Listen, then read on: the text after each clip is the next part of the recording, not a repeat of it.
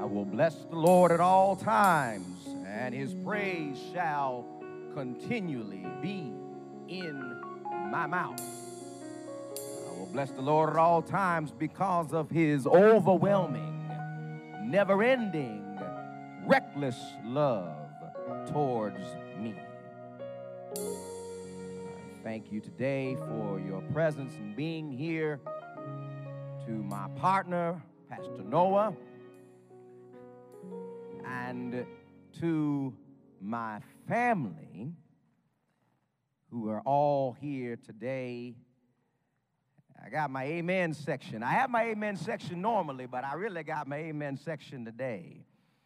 It's the first time that all of us are together in, well, many years, many years. So I'm very excited and very grateful that our God has seen fit to bring us back together again in a positive reunion and occasion. We're not here to bury nobody. And so since we ain't here to bury nobody, ain't nobody gonna sit up here looking like we just had prune juice for breakfast. We all gonna look excited and we all gonna be ready to worship and praise. Am I right about it? We all gonna give it our best to him. I am also thankful to have my colleague and partner in the track world with me, as usual.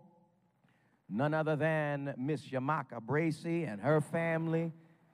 And I have former athletes with me. Well, not really former. They're moving on, but they'll always be my athletes. Lily will always be my athlete. Jalen, you'll always be my athlete. And I'm thankful for them as they prepare to head on to college and do bigger, better things there. Our theme for this series has been talking about the love of God, and we illustrate that with this sponge. If this sponge represents you or me, and this picture here is that overwhelming, never ending, reckless love of God. And you see, if I would do this some justice, I'd have some other hands and I'd have somebody holding this picture that would constantly be full up. And my family recognized this, uh, this reference, Kowloon. It was a Chinese restaurant down in Portage where no matter what happened, you always had water. Even if you turned the cup over, the waiter would come, flip it back over, and pour water in your cup. That's how the love of God is. It's the Kowloon love in terms of that. And when he gets on, you have no choice but, as you said, to just drip Jesus and drip the love onto everybody else.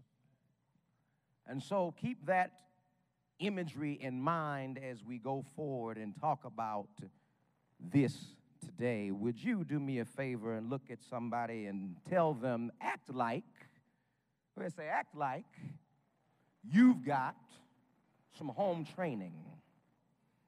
Yeah, act like you've got some home training. I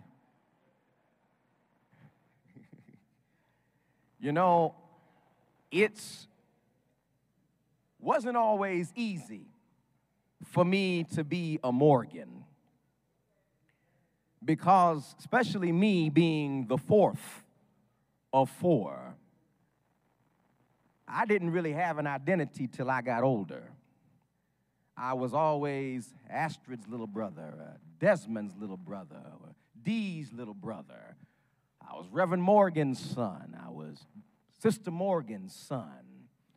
Didn't become Adriel Seville until much later in my life. And that's difficult because I had to be the little brother of an all state running back, defensive back.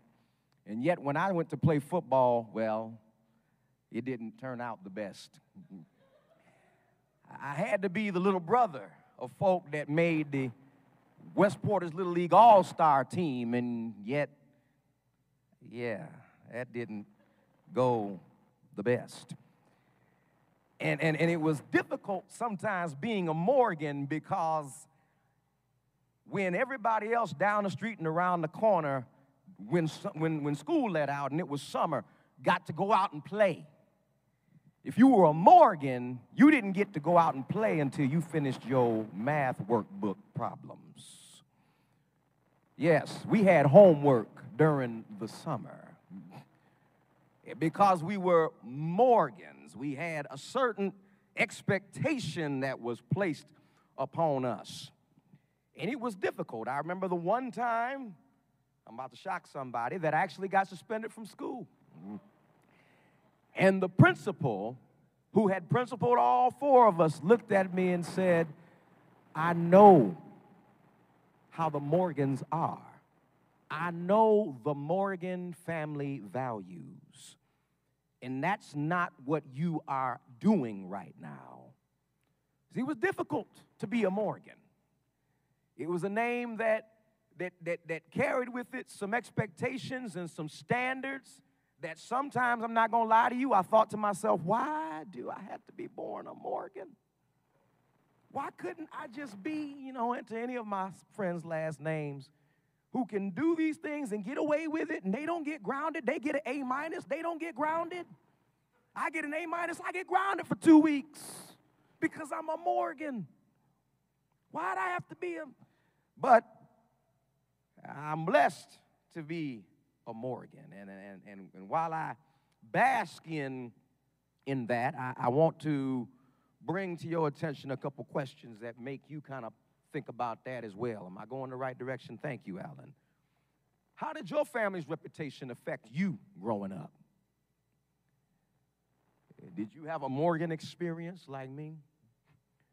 Where you were the youngest and you had to live up to what was done by your eldest uh, uh, older siblings and, or, or, or the standards that were placed upon you by your parents. I also want you to think what does being a child of God mean for your sense of value and identity? Go ahead and talk amongst yourselves. I'll give you a few minutes. We'll be back together to read the Word of God. Oh, praise the Lord, everybody. Make a joyful noise in this place. Yes, we've come to hear the Word of God, and that's exactly what we are going to do. We are going to hear the word of God right now, and this is why we came. I love seeing everybody, but this is really why we came to get a word from the Lord. Am I right? Oh, don't sit quiet on me now. Am I right about it? Yes, yes, yes. And so our word today is coming from First John. That's where our series has been dealing with the book of First John. And so, First John will begin in the second chapter, the 28th verse, and we'll take it through the third chapter and the 10th verse. Again, that's First John, the second chapter, the 28th verse. And we'll take it through the third chapter and the 10th verse. I will read from the Amplified Version. I like that version because it really tells you what the original Greek text was trying to convey to us. We'll read that together after this brief prayer of understanding. Gracious Father, whose love knows no limits, whose wisdom knows no bounds, whose peace excels all understanding. You who love and help us beyond measure, help us to love you. Though we cannot fully do so because of your infinite goodness, increase and deepen our understanding so that we may love you more and more through Jesus, who is the Christ our Lord. Amen. First John, the second chapter, in the 28th verse, in the Amplified Version, now little children, believers, dear ones, remain in him with unwavering faith, so that when he appears at his return, we may have perfect confidence and not be ashamed and shrink away from him at his coming. If you know that he is absolutely righteous, you know for certain that everyone who practices righteousness, doing what is right and conforming to God's will, has been born of him. See what an incredible quality of love the Father has shown to us that we would be permitted to be named and called and counted the children of God. Exclamation point. And so we are. Exclamation point. For this reason, the world does not know us because it did not know him. Beloved, we are, even here and now, children of God. And it is not yet made clear what we will be after his coming. We know that when he comes and is revealed, we will, as his children, be like him because we will see him just as he is in all his glory. And everyone who has this hope confidently placed in him purifies himself just as he is pure, holy, undefiled, and guiltless. Everyone who practices sin also practices lawlessness. And sin is lawlessness, ignoring God's law by action or neglect or by tolerating wrongdoing, being unrestrained by his commands and his will. You know that he appeared in visible form as a man in order to take away sins. And in him there is absolutely no sin, for he has neither the sin nature nor has he committed sin or acts uh, worthy of blame. No one who abides in him, who remains united in fellowship with him, deliberately, knowingly, and habitually practices sin. No one who habitually sins has seen him or known him. Little children, believers, dear ones, do not let anyone lead you astray. The one who practices righteousness the one who strives to live a consistently honorable life in private as well as in public, and to conform to God's precepts is righteous, just as he is righteous. The one who practices sin, separating himself from God and offending him by acts of disobedience, indifference, or rebellion, is of the devil and takes his inner character and moral values from him, not God. For the devil has sinned and violated God's law from the beginning. The Son of God appeared for this purpose to destroy the works of the devil. No one who is born of God deliberately, knowingly, and habitually practices sin because God's seed, his principle of life, the essence of his righteous character, remains permanently in him who is born again, who is reborn from above, spiritually transformed, renewed, and set apart for his purpose. And he who is born again cannot habitually live a life characterized by sin because he is born of God and longs to please him. By this, the children of God and the children of the devil are clearly identified. Anyone who does not practice righteousness, who does not seek God's will in thought, action, and purpose, is not of God, nor is the one who does not unselfishly love his believing brother. The word of the Lord, thanks be to God. When you think of the best of something, you think about the quality of it. Quality doesn't just happen.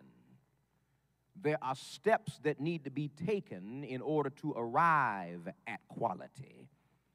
This is why our beloved Tigers, Lions, and Pistons are rebuilding in pursuit of quality. How do you arrive at quality? Well, when my all star siblings were learning to pitch, Daddy had this wooden crate I don't know where he got this crate, but it was a wooden crate. And this bowling pin that my brother had was given when he had a birthday party at the bowling alley. And daddy put this bowling pin on top of this wooden crate. And he told my brother and my sister, throw the ball at the bowling pin. And so they were out in the backyard and they had to throw the ball at the bowling pin.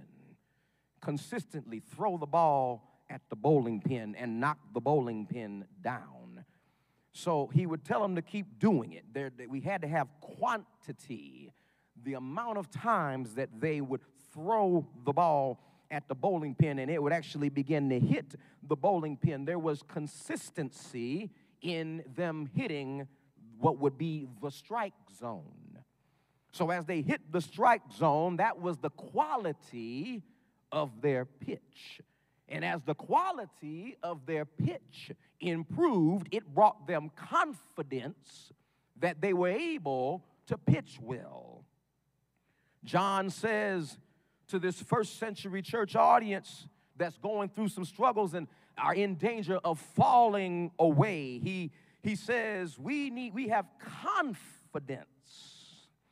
And that confidence comes from the, the quantity, the consistency, and the quality. I can see John reading the shepherd's psalm and thinking about the quantity that surely goodness and mercy shall follow me all the days of my life. I can see him reading Jeremiah, thinking about the consistency that morning by morning, new mercies do I see. I can see him looking back over his life, realizing those things and saying, We have confidence in the quality of God's blessings.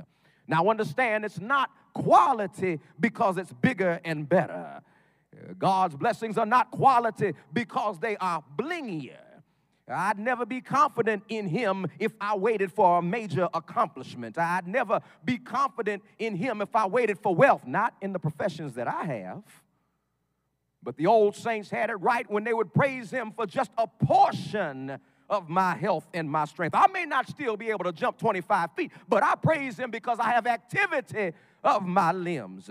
I can do a little something. Does anybody know that if you can do a little, God can take a little and turn it into a lot? Yes, you realize that everything God does is quality not necessarily because of the size or of the cost, but because He is quality.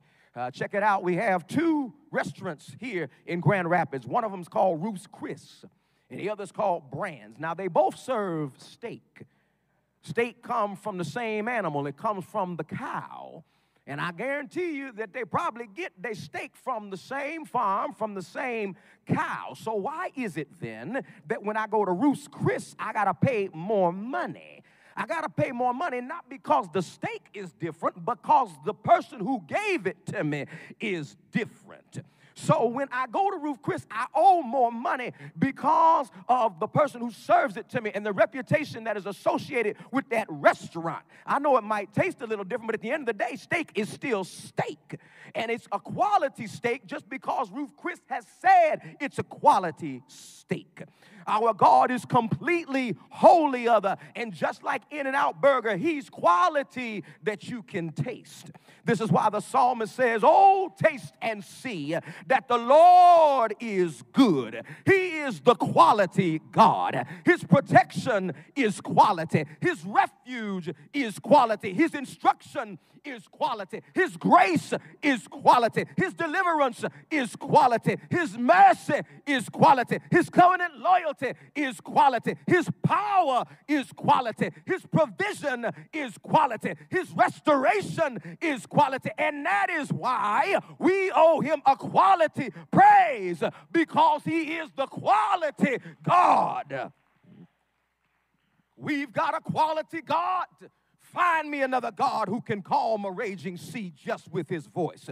Find me a God who can break the tree trunks of the cedars of Lebanon just with his voice.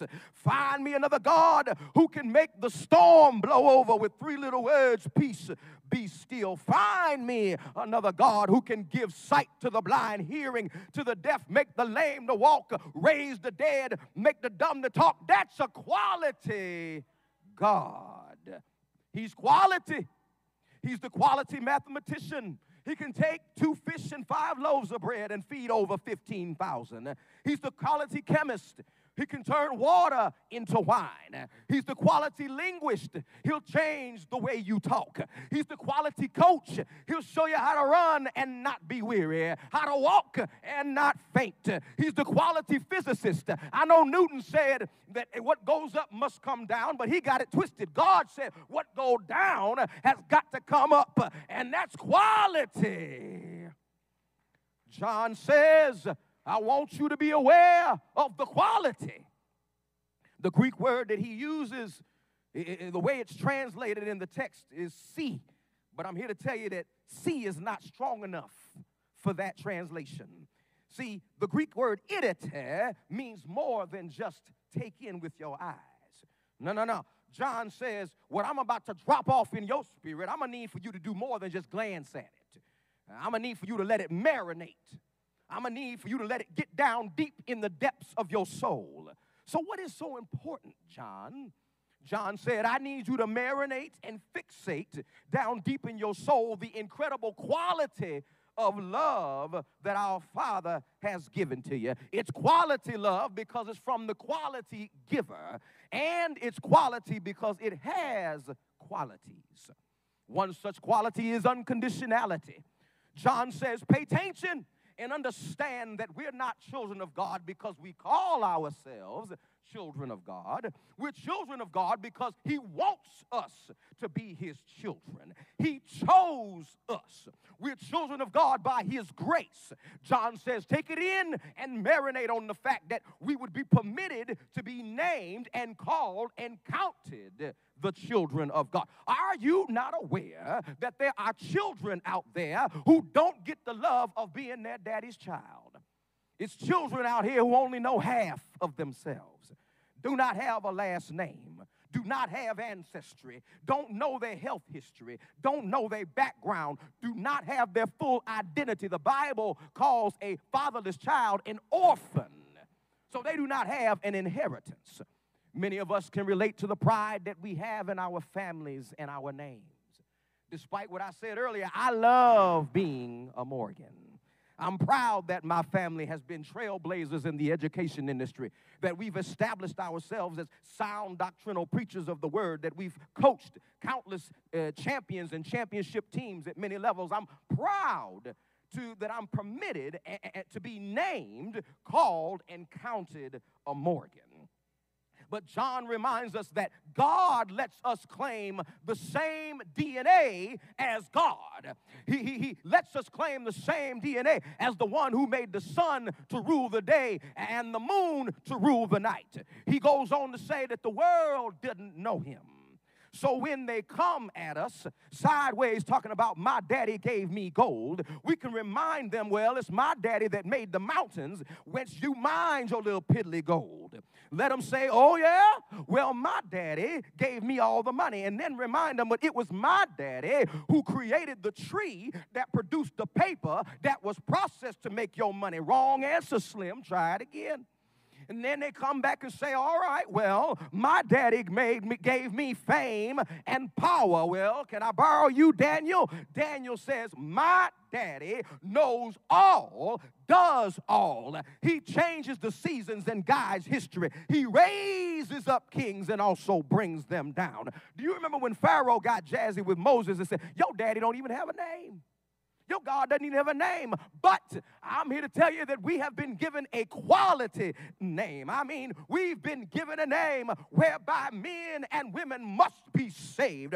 That at the name of Jesus, every knee shall bow and every tongue shall confess that He is God. That's a quality name that when I can't get to sleep at night uh, and I just say Jesus and I can rock myself to sleep, when I cannot uh, seem to get over my sickness and I say Jesus and I plead the blood of Jesus. Jesus for my family. Jesus in the streets. Jesus and everything is going to be all right. That's a quality God.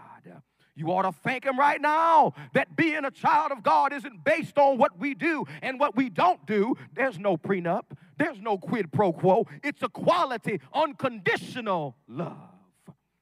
His love is unconditional. Also, his love is sacrificial. We live in a world whose idea of love is what are you going to do for me? That's not God's love. God's love is what can I do for you? What can I give you? How about I leave streets paved with gold, gates of pearl, being serenaded by angels to come down to the earth and spend the first days of my life in a farm animal's feeding trough, grow up to be lied on, cheated, talked about, and mistreated. How about uh, I let my haters rip off my clothes and sell them to the highest bidder? How about I let them whip me with a cat of nine tails, each braid ripping out chunks of my flesh? How about I lay down my very life for you in the most excruciating form of torture that you can imagine on a cross? Paul says in Philippians 2, let this mind be in you, which was also in Christ Jesus, who being in the form of God did not consider it robbery to be equal with God, but made himself of no reputation, taking the form of a bondservant and coming in the likeness of men, and being found in the appearance as a man, he humbled himself and became obedient to the point of death, even the death of the cross. You got to love somebody to give up that kind of power. I'm reminded of Samantha on the show Bewitched and how she could make anything happen just by twinkling her nose. But she said, I love you, Darrin. And for that reason, she gave up her power. She said, I won't rob you, not of things, but I'm not going to rob you of me. And God says the same thing. It's one thing for me to not rob you of stuff and material possessions, but the real robbery, God says, is if I just set up afar off being all power, uh, powerful and never come down to see about you, never taking the time to listen when you pray, never caring when you can't do nothing but cry. And he said, I'm gonna do you one better. I'm gonna do all that for you and sacrifice for you, not because you chose me, but because I chose you. And since I'm doing it because I chose you, that's that unconditional, even though love, even though you doing too much, even though you occupying with your own agenda, even though you chasing vanity and wealth, and not the things of my kingdom. Even though you won't even praise me, I still got love for you. Imagine the robbery. Paul reminds us. And now here's John saying, pay close attention to this quality of his love unconditional, sacrificial, and what's more, it's everlasting. I'm going on my 10th year of teaching, mostly freshmen. And while many fads have come and gone. I've seen Daniel in the white vans. I've seen the floss dance. I've seen the bottle flipping. I've seen the fidget spinners. And now, Lord had mercy, we got the tic tac going on. One thing has been constant, and that is the fickleness of a freshman relationship.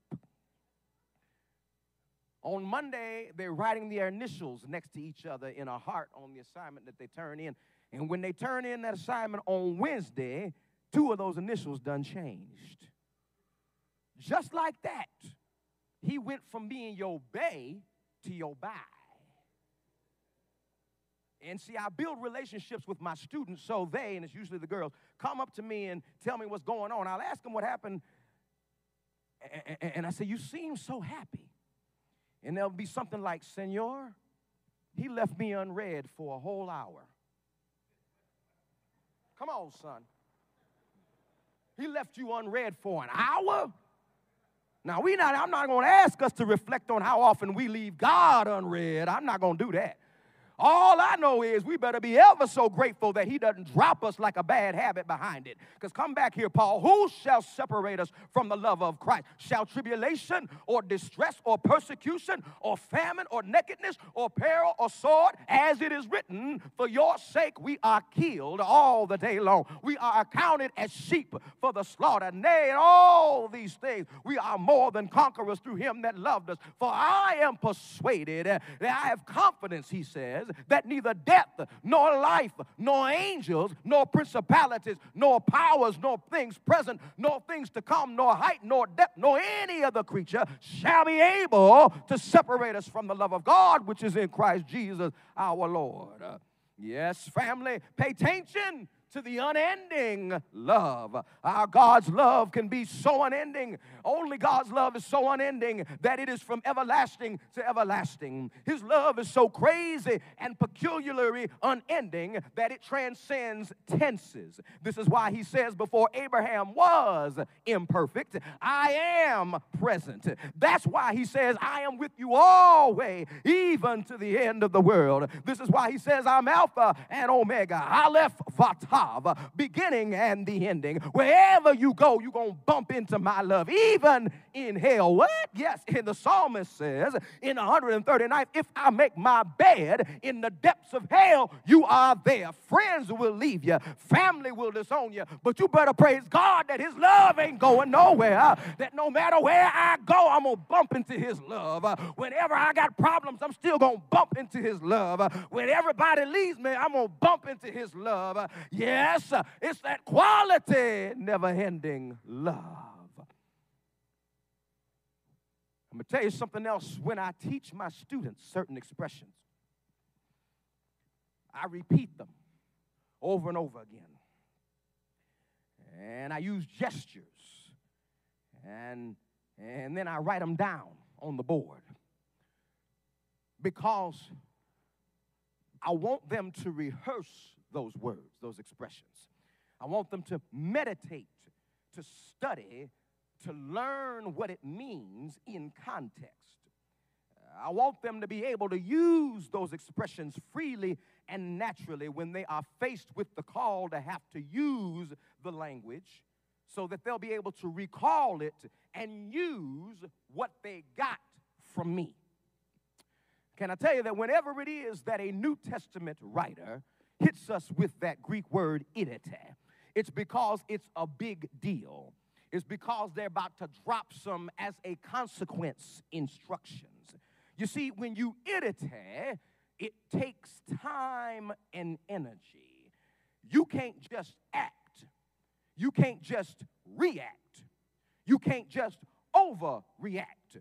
That's why they want you to idite so that you will act like you've got some home training. I remember when I was young and I acted up, yes, a couple of times. Mama and daddy would say, I taught you better than that. Because their reasonable expectation was that when I would go someplace, that I would act like I had some home training. Not because I wanted to earn something, and not even necessarily out of fear of getting a whipping, but I taught you better than that means It means think long and hard about the love that mama and daddy have shown. Think long and hard that you ain't never gone to bed hungry, that you ain't never had a hard surface to lay your head on. Think long and hard about when you fell off your bike and scraped your knee and they were right there to put the ointment on it and bandage it and kiss you and send you on your merry way. When you let it marinate, it's going to make you think twice before you do certain things. The ability to idite before you act is an innate human trait. See, my rabbit Beeman cannot idite. I can't tell him, Beeman, think about everything I've done for you. How you run around the house freely and not in a cage like other rabbits. How you have unlimited hay and more toys than the law even allows.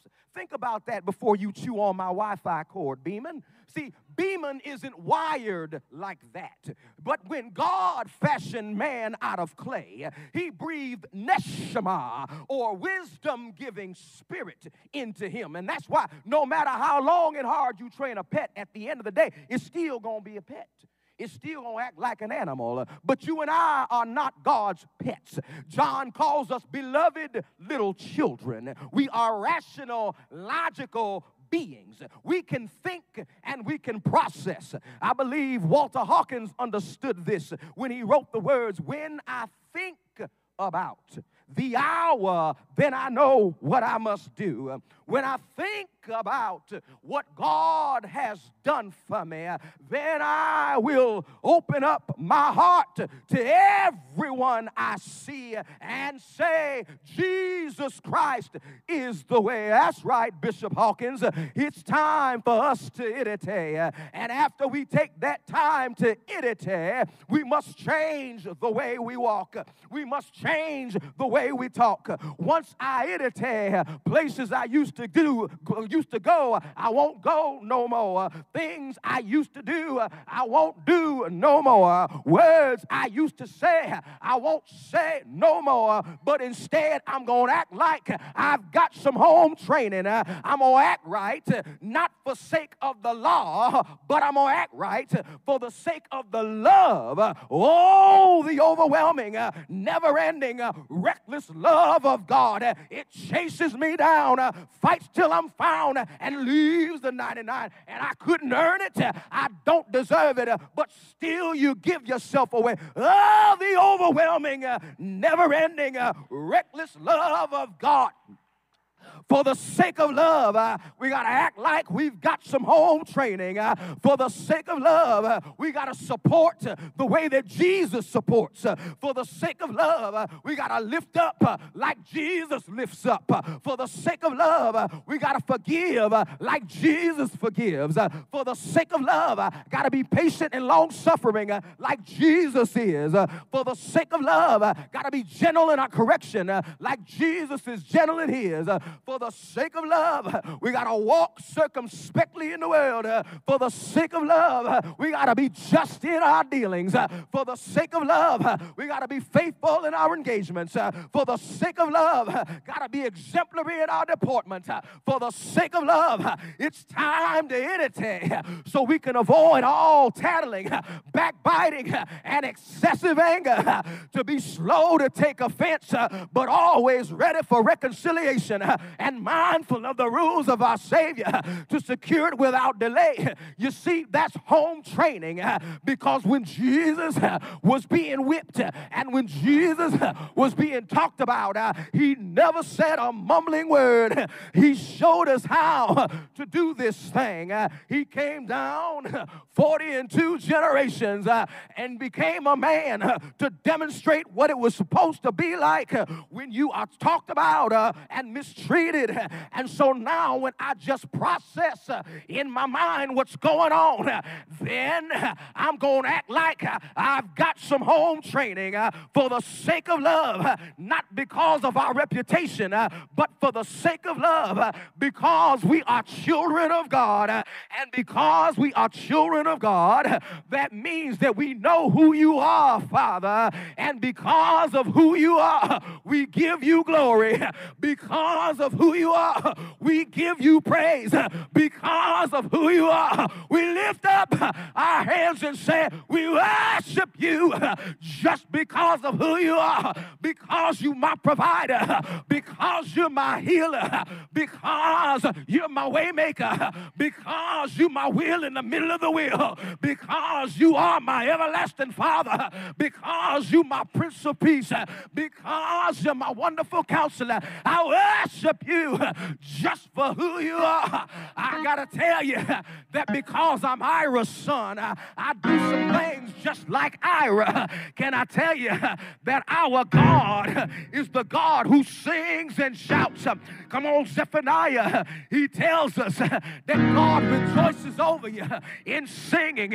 And then the psalmist says, He rose and descended with a shout. So if my father is a singer and a shouter, uh, how I'm going to come in his house uh, and not sing and shout. Uh, you ought to lift up your name in the name of Jesus.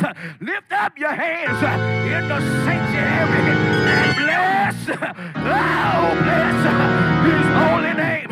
Act like you've got some home training when you're in his house. Give glory, give honor, oh, praise his holy name.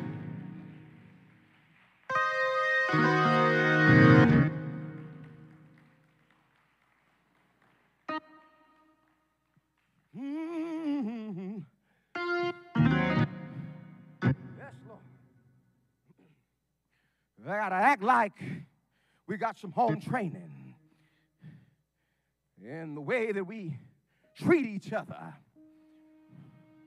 Remember the Beatitudes.